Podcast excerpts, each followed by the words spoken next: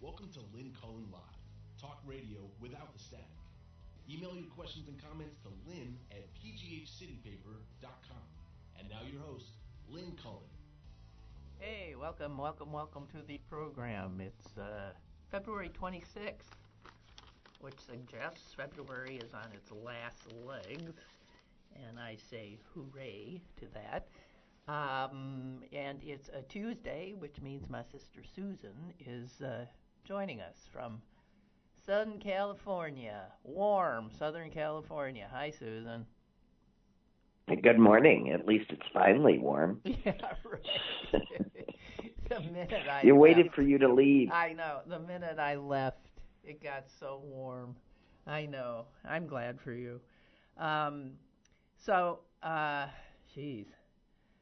Okay, Suze, we gotta just jump right in here. Um, uh, did you? One of the nice things about being in uh, California in February is the Academy Awards start at 5 p.m. Did did you? Yeah, that is like that is like the chief um Yeah, right. uh Advantage. know good thing about being out here advantage. That's the word. I'm sorry, you know, it's it's it's seven AM here, so words matter. don't come easily. No, basic words disappear at any time of day these days. But yeah, and I I once was out there for the Academy Awards and I couldn't believe it. I mean, you watch eating dinner. It's just great. And then you go to bed. It's so much fun because yeah, because it was eight thirty and it was done. So And um, I thought, you know, I mean, it's funny because everybody sits there doing the same thing, wondering why the hell they're watching the show, right. which for the 50 gazillionth time is boring. And stars are not stars. I mean, we really, uh, they aren't these, you know, rare things that one can't see every time one turns around anymore. Uh, uh, none of it is is has carries any of the panache that it used to, and still, we all just tune in. Well, I think it's like the Super Bowl. It's just it's um, one of the Which I also hate. I know, and this is the first year that I, I, don't even watch the watch commercials. Yeah, right. I didn't watch it this year. That was the first. But the Academy Awards, I don't know. I'm a, you know, I like to go to movies, so I, I, I end up watching for whatever reason. Anyway, I, I talked about this a little bit yesterday, so I don't want to bore the audience, but I actually thought without a host, it moved quicker, and um, Yeah, no, I liked it better Yeah. without a host Right. because those were all mostly cringeable moments anyway. uh, usually, yeah. Um, but and I, I, I noticed that you said something about Billy Porter. He absolutely stole the show. I love Christian Siriano. I, who was the designer of what he wore. was um, he the guy with- that was on? Wait a minute. Was he the guy on E who was uh, commenting on, on the red carpet? I think he was. Uh, Christian Siriano is a teeny little yeah, teeny little man. bespectacled uh, guy, um, who Yeah, young. who yeah, who obviously is on like Project Runway or something, right? He won Project Okay. Runway way in the All right, beginning, okay. not the first season. And why do you But love I, him? I just want to tell you, I want to make. I, I once made our brother watch him uh, on the season that he was on Project Runway. I said, I want you to see what this guy makes in three days. And Bill the whole time was going, "Oh no, it takes longer than three days. Oh no, he didn't do that. Oh no." And, and at the end, he said, "My God, did you see what he did? I can't." okay, so he's the one and who he, I made, mean, but that's he made Billy Porter's uh, tuxedo. he designed dress. Billy Porter's tuxedo dress. But he's also the guy that dresses all the the bigger women who Okay. no one else wants to dress, Uh-huh. and they all show up looking gorgeous Looking every great. time. There's a regular shaped woman looking beautiful. Uh, I won't say every time. I'll say 95% of the time, Christian Siriano has dressed that woman. He he not about non-existent shapes. He's about dressing the person that's standing in front of them and making them look exactly the way they want to look, but better. Okay, And I mean, but Billy Porter clearly you know, he thought he looked good. I thought it looked silly myself, but I mean, you know, it's these times and people. I thought when I looked at Billy Porter in that tuxedo dress, I saw a human being getting to look ex- the, like their like heart's he wants. desire Right. for Exactly. for the first time in his life. No different than anybody else looks when they go, oh, look! I, I, and that moment for him made me happy. See, I'm a, I'm I'm less charitable than you in this regard, and maybe it's because I know him a little bit, but I I just think he really loves attention. Well, of course he does. Well, who, who are we to speak? You mean everybody pretty much usually kind of likes attention? Not everybody. Yeah. Yeah. Okay. So yeah, he stole the show. Well, you mean you mean those people that are aggressively reclusive don't seek attention? Ag- like what? You're saying the Unabomber actually wanted celebrity? Who's aggressive? Uh, of, of course he did. who are you thinking about when you say people who are aggressive? I'm talking about any pe- people that hide themselves away, uh, draw notice them, to themselves by having people worry about them, about why they're hiding themselves away. There's no way. I mean, you know, it's all in the service of one's ego somehow. Well, that's funny because I was talking to a friend the other day, and she was saying that she has a friend, and it who she likes very much, but who just drives her crazy because she says she's just so, so like shy, and she talks like this, and you have to, if she's talking, you have to like lean in, and you've got to concentrate to hear her. And I said she's passive aggressive. I mean, she's creating a situation in which everybody has to and and the woman I was talking- her undivided yeah, heed. the woman I was talking Yeah. to said, "Oh my God, I never thought of that." And then I thought, yeah, it, I might be right, and I might be wrong. She might really just be shy, but it turns out she's a manager of a of a business, and anyone who's a manager of a business ain't able to be sort of like shy and unable to talk. Well, and I will tell you that as a you know as an erstwhile and very short-lived teacher, the quickest way to get the class's attention when they're noisy is to speak very softly. well, then how can they hear you speaking very softly? Well, because they begin, one person notices, and then pretty soon they're all leaning in. That's what happens. Okay. So it so appearing reticent and shy can actually be a way of getting attention. Um.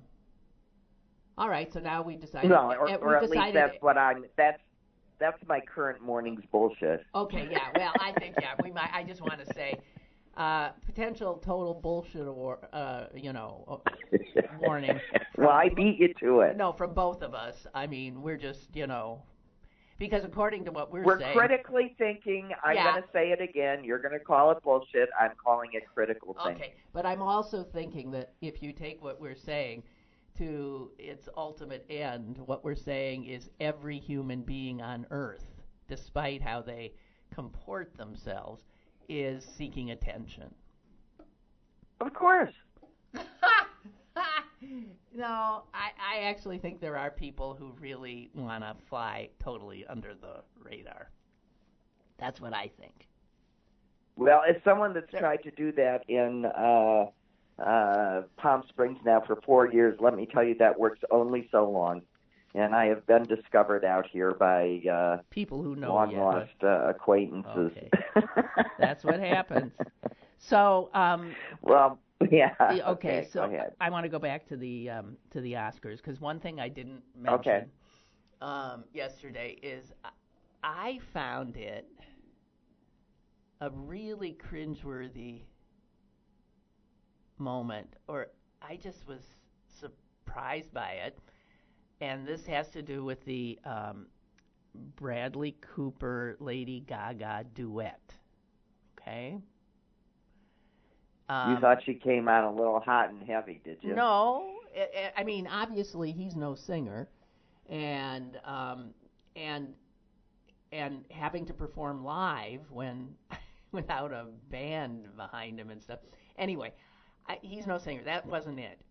It was the end when they finished sitting at the piano together, and looking lovingly into looking each other's eyes.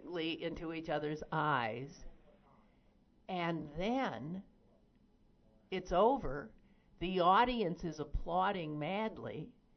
They do not acknowledge the audience for I somebody should go back and check the tape. But they continued just looking at each other for I'd say, I mean, and this would be in a very long time, even though it doesn't sound like it, maybe three, four seconds. Her back was to the audience, his eyes are on her, the audience is cheering, and they have not turned. Now, Yeah, I, they did do that. I found that it did. I don't know. I mean, first of all, You aren't the only one. His You wife is one. sitting. There- I assume that woman he's with is his wife, and his that little teeny thing No, was it's his not his wife, but it is the mother, his long, his his his his woman, uh, who Okay, okay. is the mother of his year and a half old child. Oh, okay. So, Irina Shayk is her name, I think. okay. Um, so I just thought it was No, it was. um You know, can I What? just say something to everybody out there? They're actors. what they were acting the song. and they They are not at having an affair. They thought I'm not saying they're having an affair. I said, but that actually the failure to acknowledge the audience more quickly on a live show, which is going, I thought was them. Um, okay, I hear what you're saying, but I, I just, frankly, I think they were in the moment. I think it was a little weird. It was definitely heartfelt. I think they went right back into character. I think um I think that's what happened. And and I think that they were I think they're very good friends. I think they were very excited and terrified because he's not a singer God, to no. sing on that stage right and as a duet unaccompanied with and, one of the best singers said going right now. Right. And what right. And what she said when they got off stage to each other, she turned to her and she says, Was that okay? And then she turned to him and she just said, That was fucking great what you did. I'm so fucking proud of you. That's Wait, what Susan, she said are when they you got a off mind the reader? stage. I mean, you're a lip reader. You heard her say "fucking great." Fucking no, I twice. read it. I be I read it because I was interested in the moment too. So and so was everybody else that was reported. Okay. All right. So that was just another thing I hadn't said. What was also reported was Mel B, who was one of the um Spice Girls. You know yeah, Mel I know. B. I know. Mel Mel B, who apparently is on Good Morning America yesterday morning, said exactly the same thing. She said, "I was so uncomfortable knowing that, you know, with that moment, knowing that his girlfriend and the mother of his baby is standing two feet away and they're making googly eyes at each other, like, you know, she said, I just thought it was inappropriate." Really? And I thought the same thing when I, yeah, that's exactly what she said on air. Okay. So Mel- I felt terrible. okay. Well, I had. Yeah. I, okay. I'm just okay. I was made uncomfortable, and then Uncomfortable. and then I took I took exception as as a somebody who was in the audience. I mean, somebody who was watching them and thinking, okay, you did it. Hello. Hello. There's a few hundred million human beings watching. The show must go on. Get out of yourselves. Well, the the audience was not upset, and during the commercial, when they came back out to take their seats, they got a second standing ovation. all right. Okay. All right. Okay. I Um, think they were acting. I think Gaga's, you know, a little emotionally upset. She's just lost another guy. Um, so What? I mean, she just oh, broke mean like her. in her She just broke life? like her 16th engagement. Yeah. Oh yeah, I, I heard. Well, And- I would imagine she'd be a little. Uh, And then and then you find yourself on the Academy Award stage singing a love song to Bradley Cooper.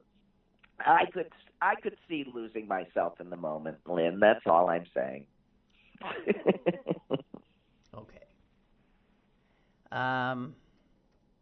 and I did think the best the actress that played Anne that I'm never going to see and I don't care, but I do think that um Her speech. uh her acceptance speech Was was, one of the greatest yeah, it was. I wonderful. just loved it. Well, because And I don't know what it is about these British actresses and actors who invariably, when they win, get up on stage and deliver just wonderful thank yous. Uh, um, clever, heartfelt, genuine, and American actors have trouble doing it.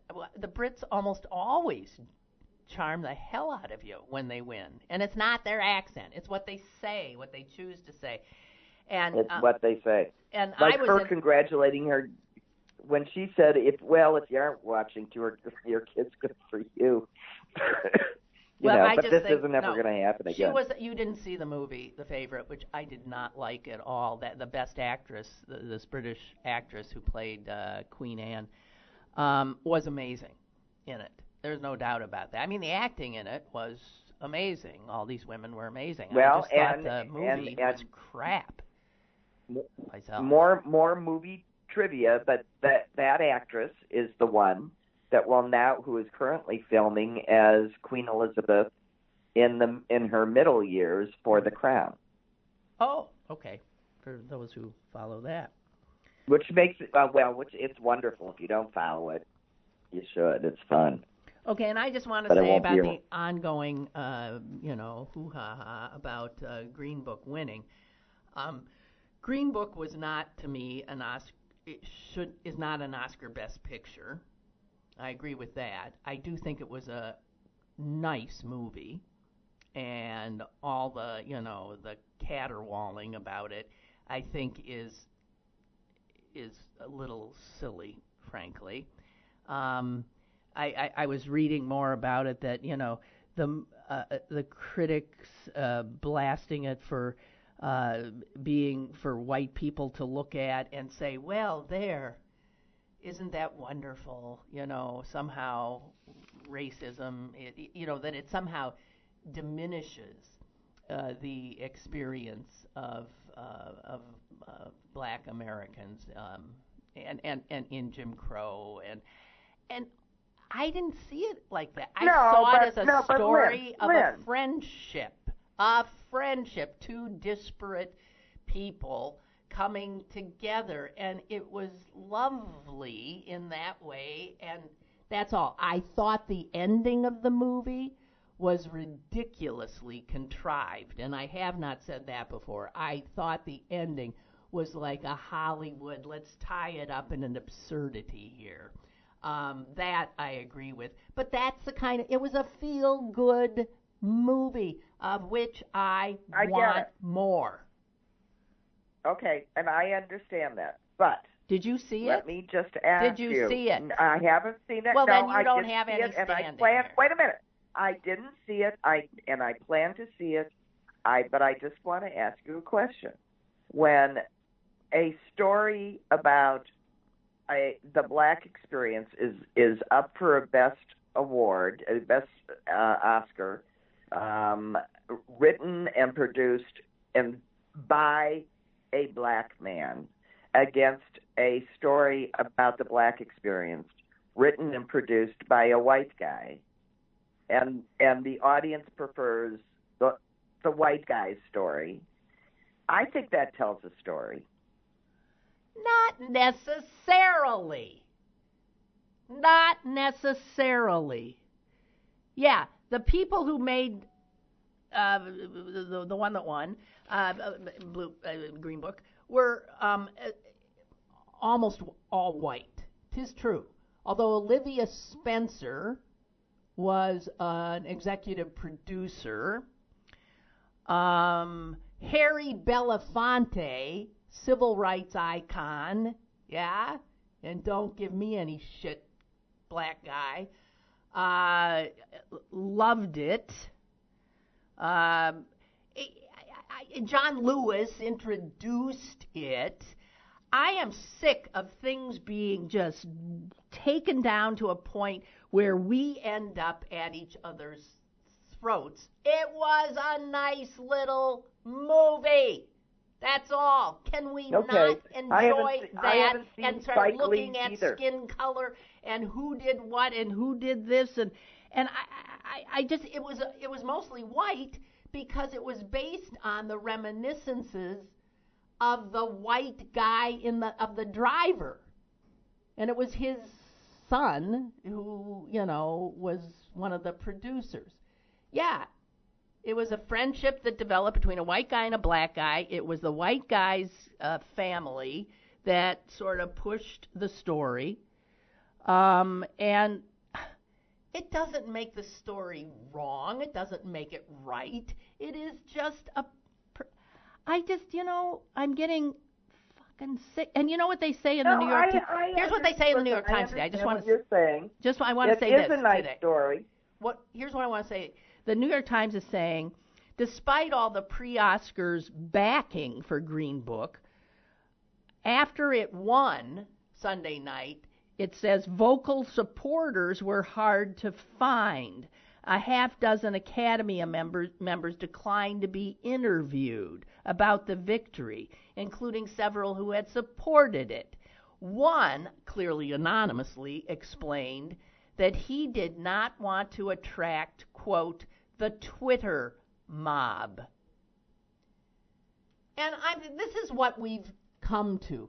People, white people, are fearful of saying they like that movie.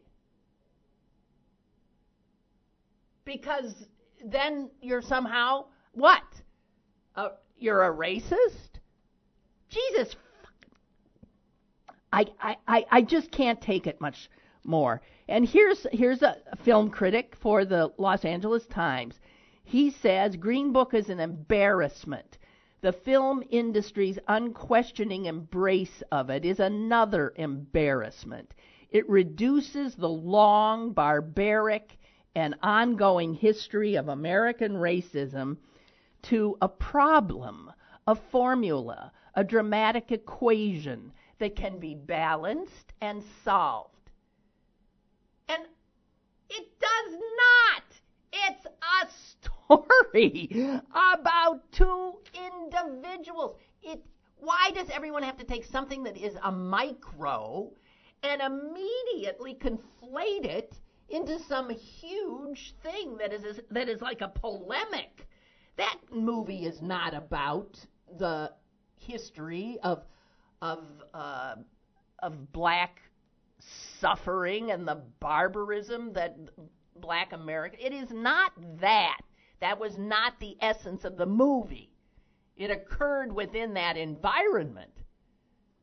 I, I, I just, I don't know, Susan. I'm getting to the point where I'm starting to lose my mind. I can't, I can't take the Twitter mob anymore.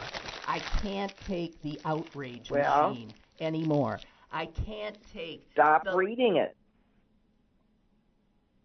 Uh, I'm not on Twitter.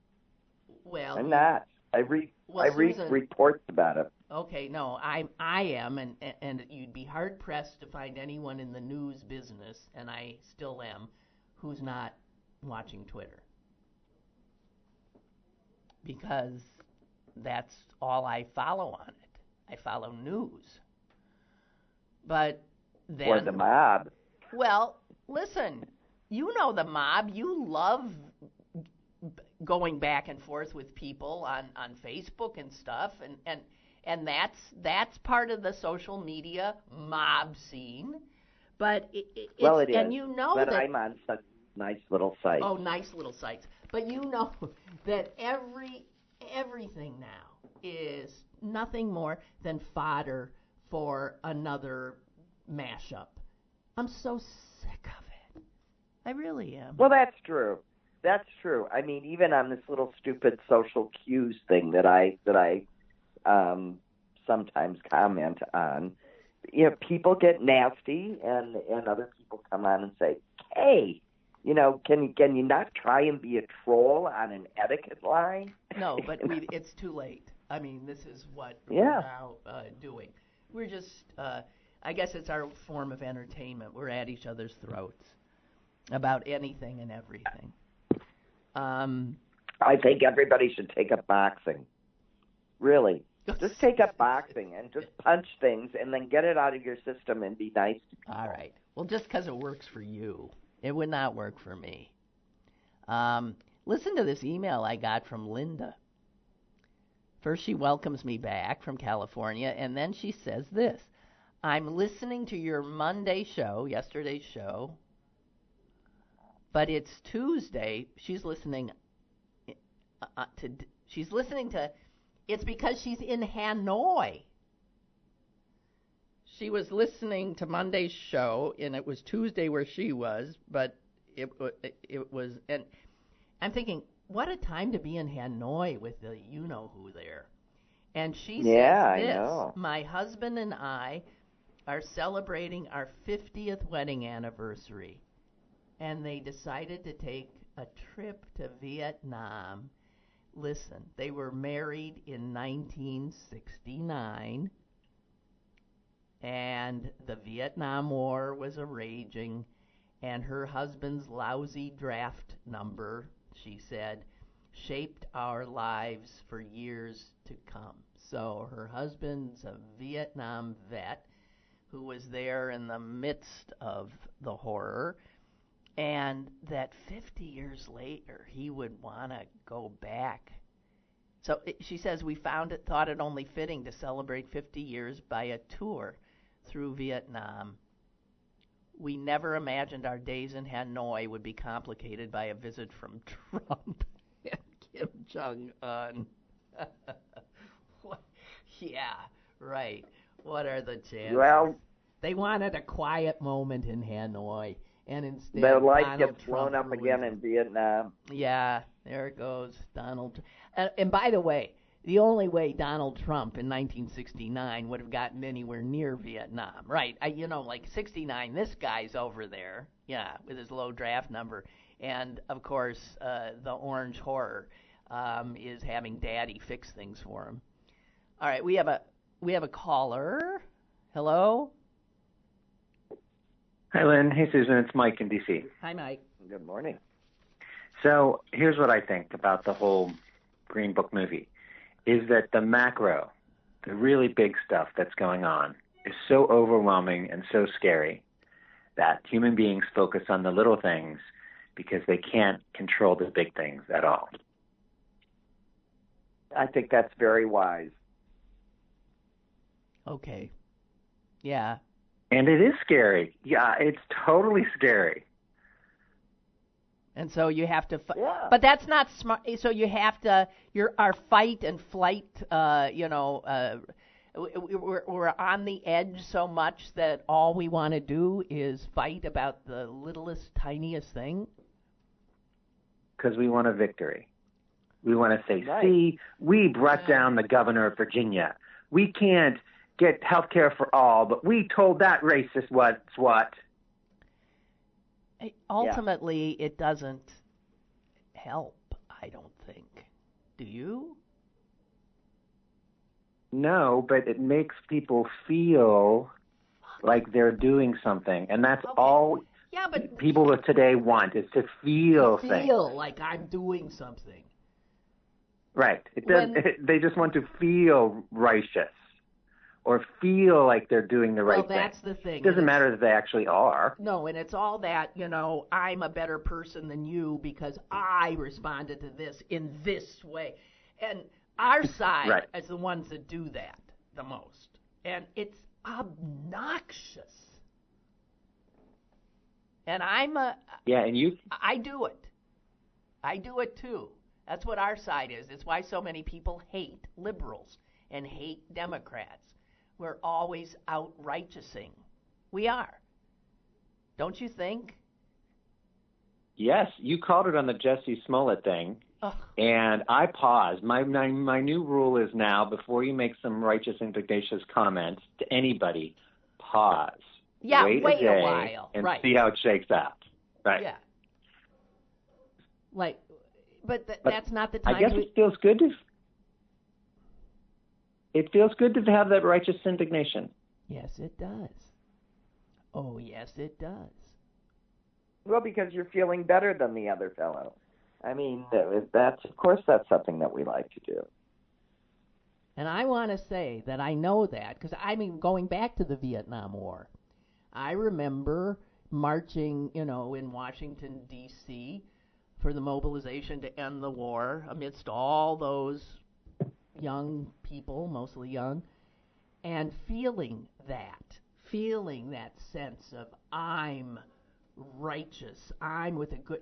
So, I mean, there is, I remember feeling that way and then feeling, am I supposed to be feeling this way? It didn't seem like I should be, that I was supposed to instead be sort of stern and resolved. And instead, it was all about me feeling like I was a good person and I was.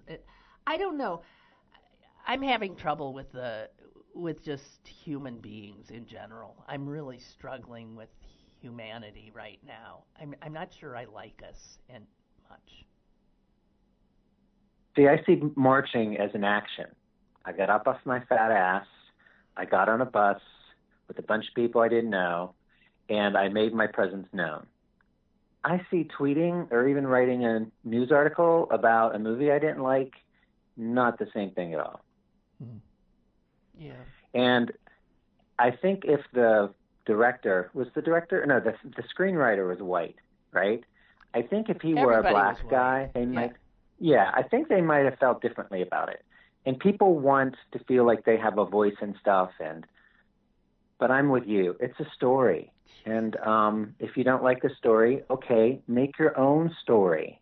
Okay, here, let, let, let, let me throw Milton in here. He says, Imagine if the movie The Killing Fields had been reduced to a nice feel good buddy movie about a New York Times writer and his crazy, witty sidekick, Lon Nol, and their crazy adventures before the fall of Vietnam. And then Milton says, I'm not saying that's how I feel. I just understand that others feel that way about Green Book.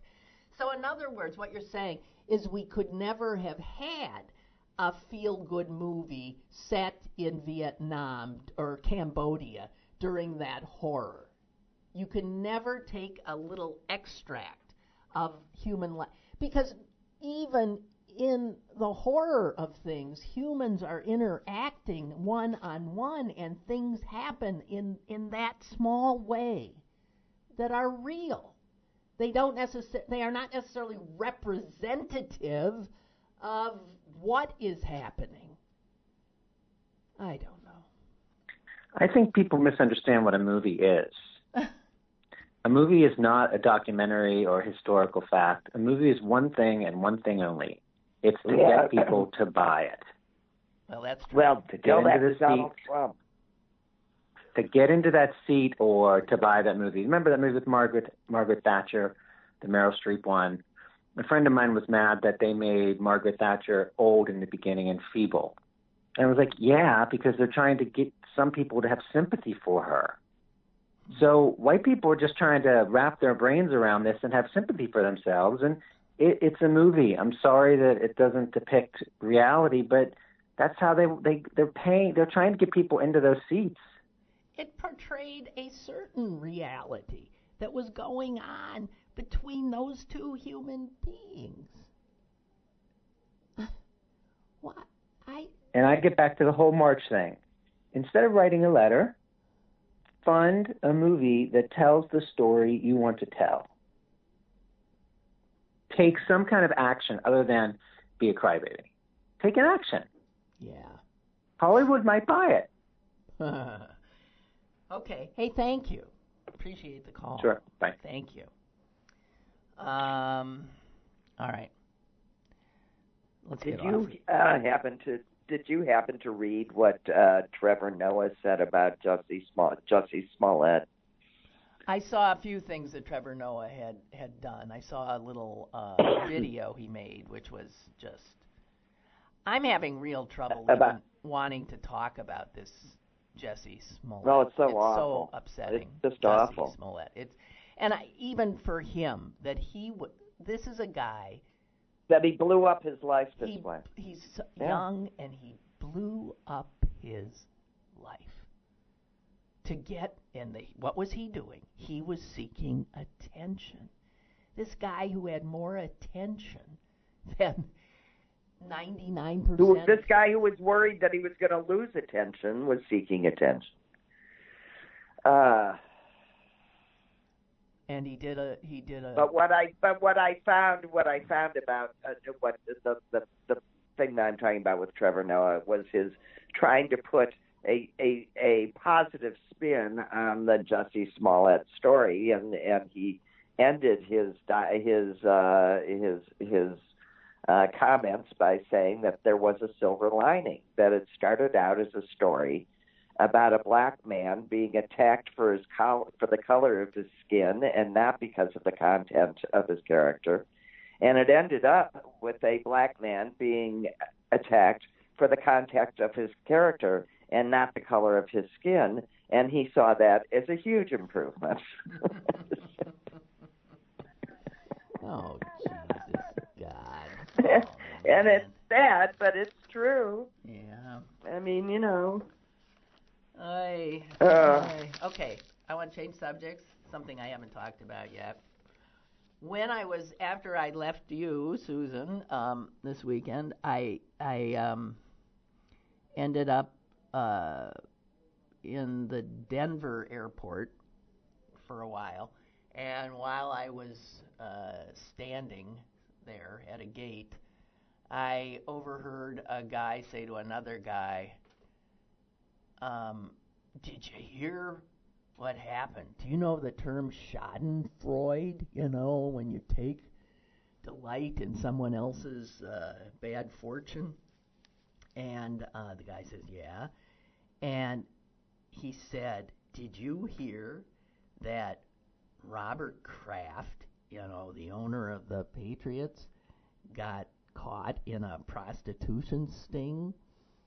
And and then he, they started talking uh, uh, about this thing, and the one guy couldn't believe that a man who's worth billions and billions of dollars would go to a strip mall massage parlor to get serviced. He couldn't have somebody brought up to his palatial estate.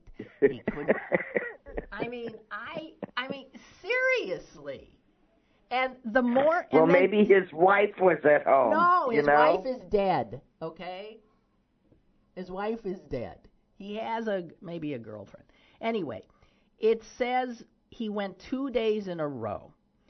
Um, on January 19th, this is the New York Times today. He arrived at the Orchids of Asia strip mall thing, and uh, in a 2000, 2014 white chauffeur driven Bentley. He spent about 40 minutes inside, during which time he undressed, laid on his back on a massage table as a woman massaged his genitals. Now, they obviously put cameras up to get every. I mean, he can plead not guilty to his, you know, I. They have what happened. Then, here's the part that just blew me away. The next day, the very next day, hours before the start of the AFC Championship game in which his team was playing, and it wasn't being held in Florida, was it? No. He goes back in his Bentley and is seen entering the room, hugging a masseuse. Once again, the woman is observed with her hands on his genitals. Then she is seen placing her head close to his pelvic area. The woman helps him get dressed. Kraft hugs her and gives her a hundred dollar bill and some other unidentifiable form of currency. He was only in the spa for 14 minutes.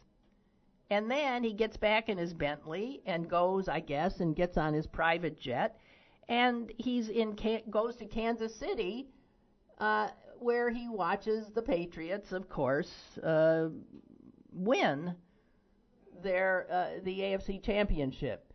So one of his servicings was literally hours before he went off to Kansas City for the game, and and you know, and then he, what is with what is with a man of his? Here's what I don't get. In this day and age, where no privacy can be expected of for anybody. If you are a celebrity, which he is, and you are watched and you are known, especially on that weekend, that he so blatantly does that when he needn't. What is with people that they don't understand? Well, wait a minute. wait a minute. Wait a minute. Wait a minute. He wasn't caught because someone was following a famous person.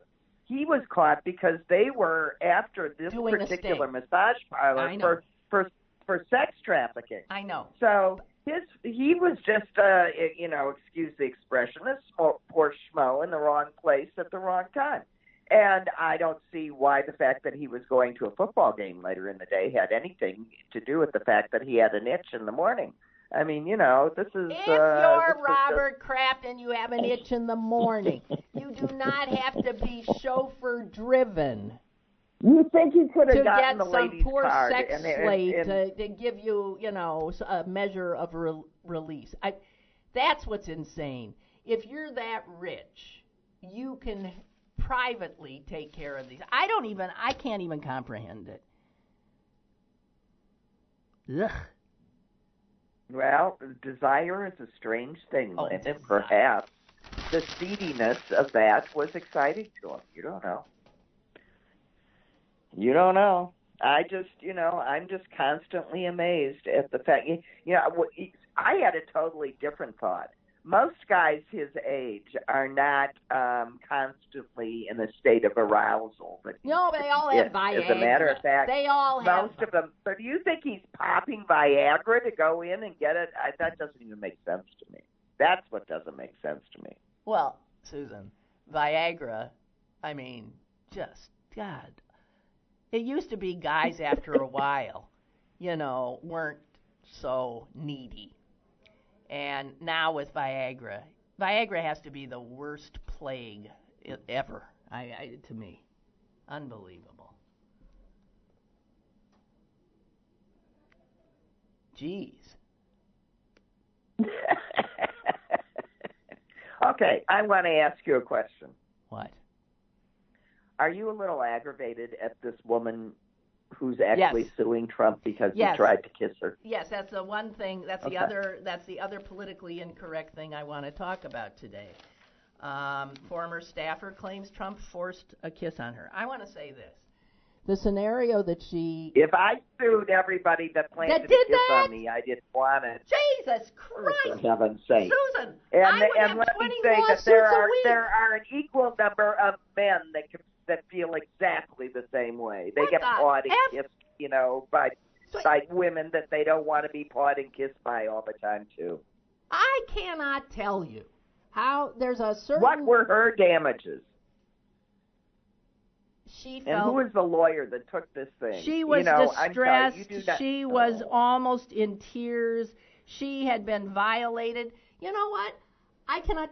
I mean, I go to a party or events and people I see people I haven't seen in a long time or or maybe I saw them last week but there are certain people who they hug you and they give you a kiss. Sometimes I don't like on the lips to people I don't have a intimate relationship but it happens and if I turn my head and they get me on the side of my uh, you know cheek or the half of my lip I I don't I might be annoyed for a second, like, what the fuck? And, and I have actually said to people when I walk in and I see they're, they're the kissy type, I often just put up my hands and, and say, hey, hi, no reason to give me a kiss. Um, but it's not an assault. If, tha- if that's an assault, I mean, I totally agree with you. This is bullshit. Well, I I don't understand the lawyer who takes the case because they're because you have to you have to you know actually be able to show damages and and damages have to be caused by you know by a reasonable assault. I mean something that would reasonably by the normal human being be considered an assault. And I'm sorry, I don't think anybody considers that assault. We have all been the subjects of unwanted busses. Big deal. big deal. And then, and then, And this is more of that mountains a into the job from him. molehills. She went. No, she tried to. She didn't leave him. She kept trying to No. get jobs in his administration. She made a radio commercial about what a nice guy he was. This all occurs after. So, I mean, just in terms of evidentiary, you know, basis, she's got. Not only did she not have a case to begin with, she doesn't have a case to end with. No, but she's got her fame and got her. I, I you know, I'm yeah, sorry. but it's it's if it's, that's an assault, any woman who's really been assaulted, anybody's been assaulted. It has nothing to do with the woman. Any man has suffered the same indignity. but I'm saying, if this, if I'm just so sick of everybody taking a minor annoyance or infraction or something and making it into a mountain of I was abused. Now maybe Susan, we're just two older women and these younger women are creating a reality in which nobody is going to ever touch another person again. I mean, excuse me. I were going to walk around like this, terrified. No, I don't think that's. Yeah, well, sorry. No, we're human. That's not going to happen. We just shouldn't want it to happen. I mean, we, you know, and this is the conversation that irritates me. We should all be able to discern what a proper way of behaving is. Men shouldn't be concerned that we shouldn't have whole magazine articles about how I know not I know what I'm not supposed to do. I don't know what I'm supposed to do. Well, let me tell you, we all know what we're not supposed to do, and figuring out what we're supposed to do is what they call life. So, sorry, it has nothing to do with sex or touching women or not touching women. And the whole thing is just stupid.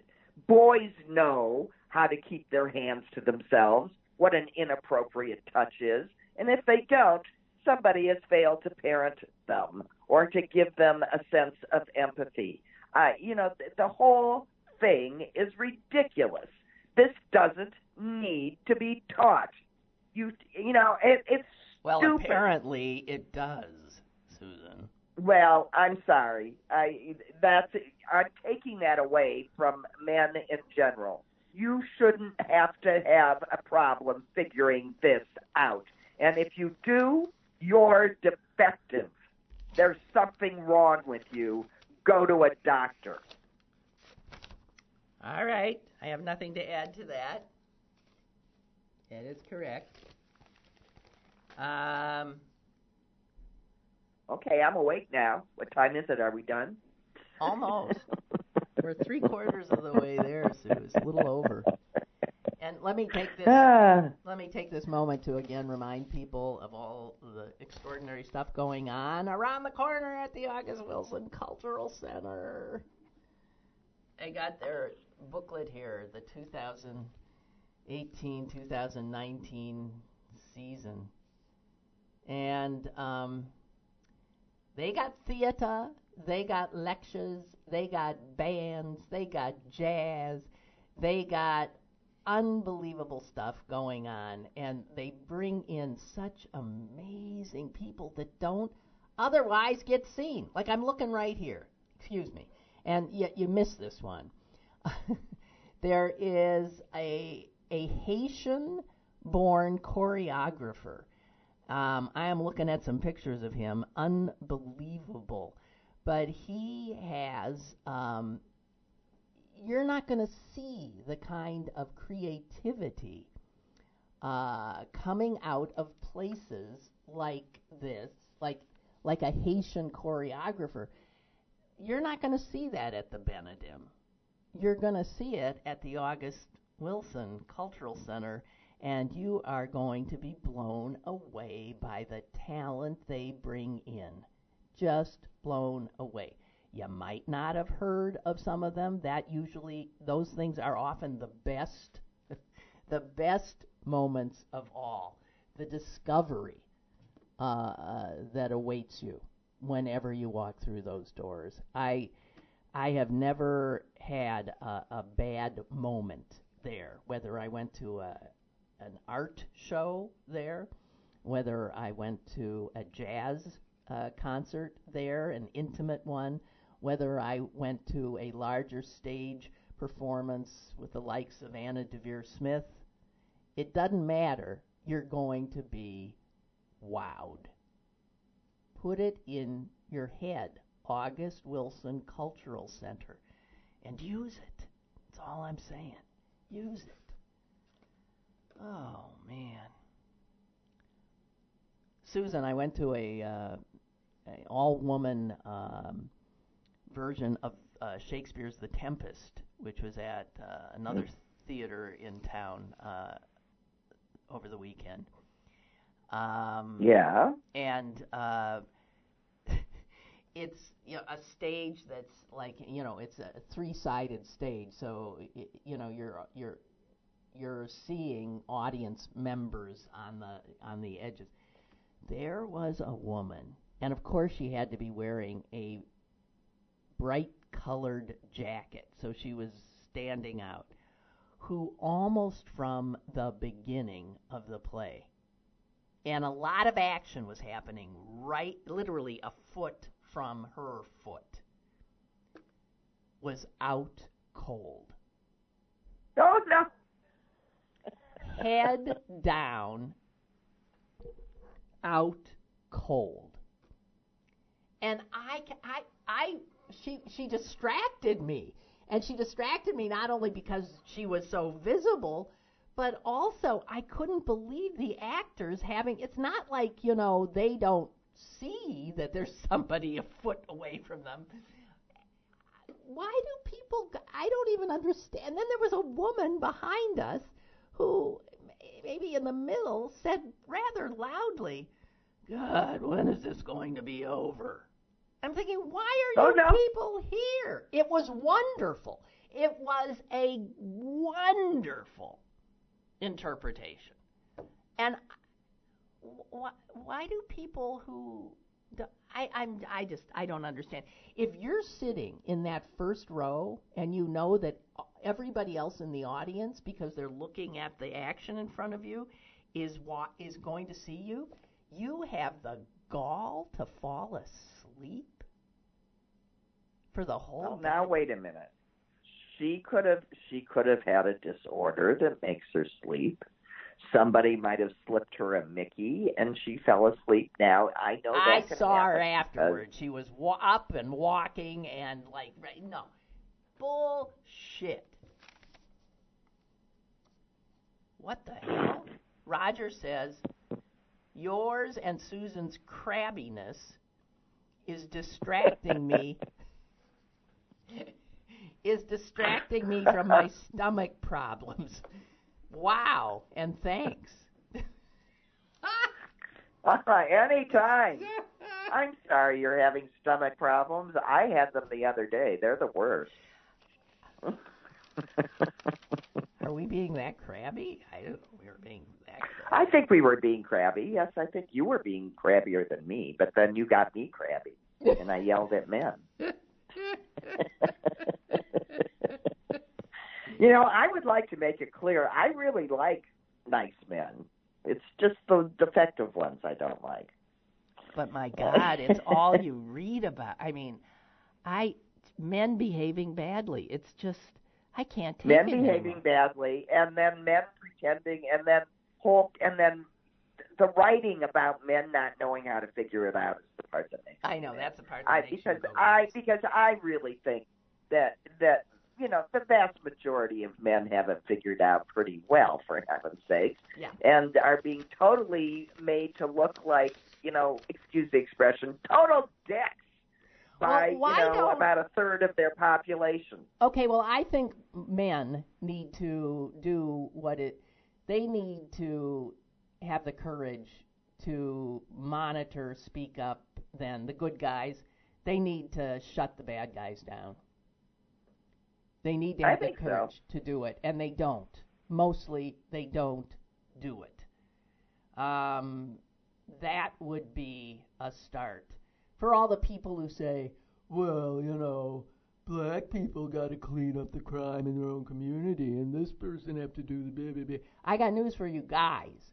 You, I, you have got to, when with other men who say the wrong things, who when you see them do the wrong.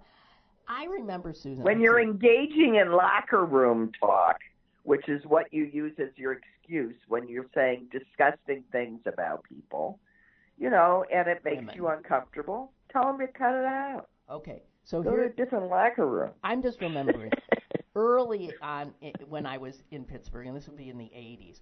I lived next door to this wonderful. He was a contractor. He was this huge, big guy with a voice like this. He was huge, and he was sort of like a you know, uh, you know, rode a motorcycle, big tough guy, and he was a wonderful person. I mean, I would he would wake me up in the morning, actually you know, like uh, cuddling with a cat that he had in the backyard and saying, "Oh," and if my you know window was up, I, he would wake me up, and I shut up. And we had a you know a nice kind of relationship, and then his uh, common law wife, I think, essentially uh, left him. I had since moved. I I had moved away, and he actually called me one day and asked if he could come over. He was so he'd been single now for about five six months.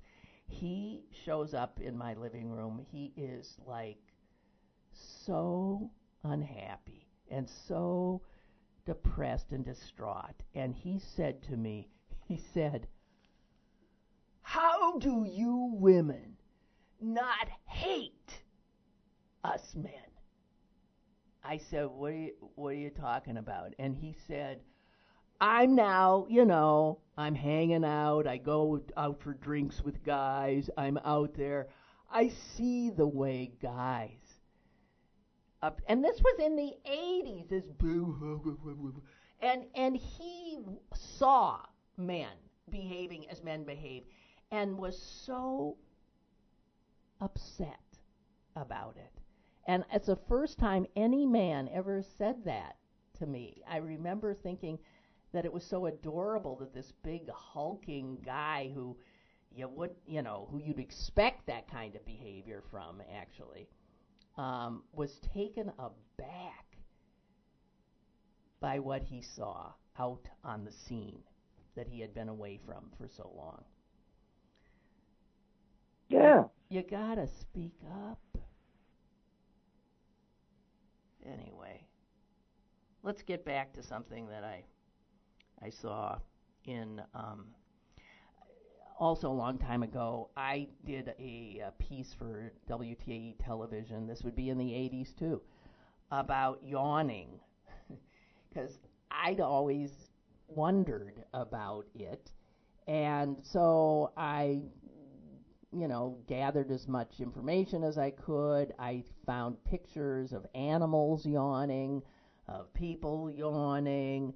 I I had an interview with a psych uh, some researcher at Western Psychiatric Institute about a sleep expert uh, about yawning, and I I came away from that so disappointed because he.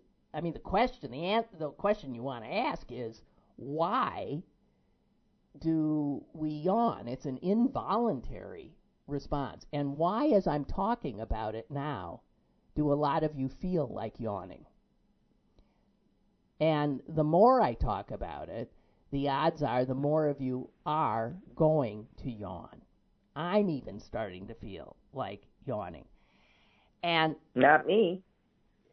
give it time. and what I learned was that, you know, if you yawn, the contagion of yawning is a is a fascinating thing that still, and this I did that interview in the 80s, and in the New York Times today there's an article on it. Still, they have not a clue. They have figured out that obviously people tend to yawn when they're tired, But we also yawn when we wake up from a long sleep. So we're not tired anymore. We yawn when we're bored.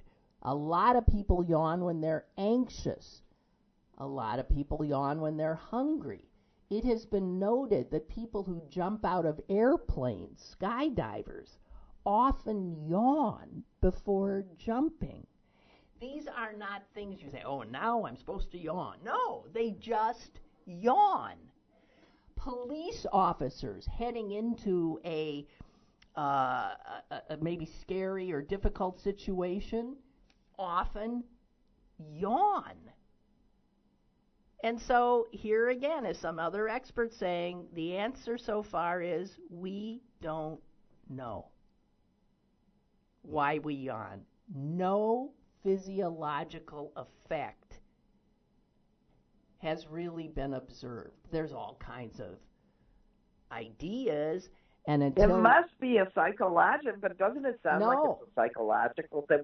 Well, well, whether we know it or not, I mean, it's a tic that the body has developed that it thinks helps to calm, to send a, you know, when you're anxious or when you're about to do something scary, it, and it, it sends it sends a you're going to be fine. You're going to be. It's also fine. that's you could the even current- yawn. You're going That's to be the fine. current theory.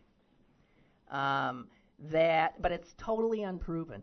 Is that yawning is a brain cooling mexi- uh, mechanism that promotes actually arousal and alertness. Um, Ah, so, but they don't, they cannot prove it. They can't prove anything. Also, people who are more empathic mm, are believed to be more easily influenced to yawn by others' yawns. So I have to tell you, I am really struggling now not to yawn talking about this. Um, dogs yawn in response to your yawn. Have you ever noticed that? If you Right. Well, and dogs uh, dogs also use it as displacement behavior. So if you're talking to a dog and you're confusing him and he doesn't know what's expected of him, they yawn when they're might anxious. very well yawn. Yeah, right. Yeah, they that I mean that's clearly observable. All right, but I'm just saying. Plus, I remember taking an animal behavior course from Michael Fox in uh, the Yeah. uh, early 70s, and we discussed yawning in animals as a displacement behavior. Okay. Well, just saying, we haven't can put a man on the moon, but we don't know why. When you yawn, I yawn, and we don't know why. I don't know. We don't know. Well, you know, and we don't even know why. Here's what else we don't know. We don't know whether all the physics that we're teaching is actually the correct physics. Well, that's Did true, you too. see that one? Yeah. Well, that's But that I mean that we might they that we're that things are expanding faster Right. than the current physics suggests they should. So Right. that, you know, one of the theories is is we're all going to just sort of um, uh, spontaneously combust in the next 20 minutes. So just in case you're Not in the next you twenty don't, minutes. you don't have enough to worry about. Okay. I just want to know how many people did we make yawn in the last five minutes, and that sort of does it for us, Suze. We're we're out of time, and uh, Okay, bye. bye. Thank you. Bye. Okay. Bye. Bye. See you guys tomorrow. Okay. Bye.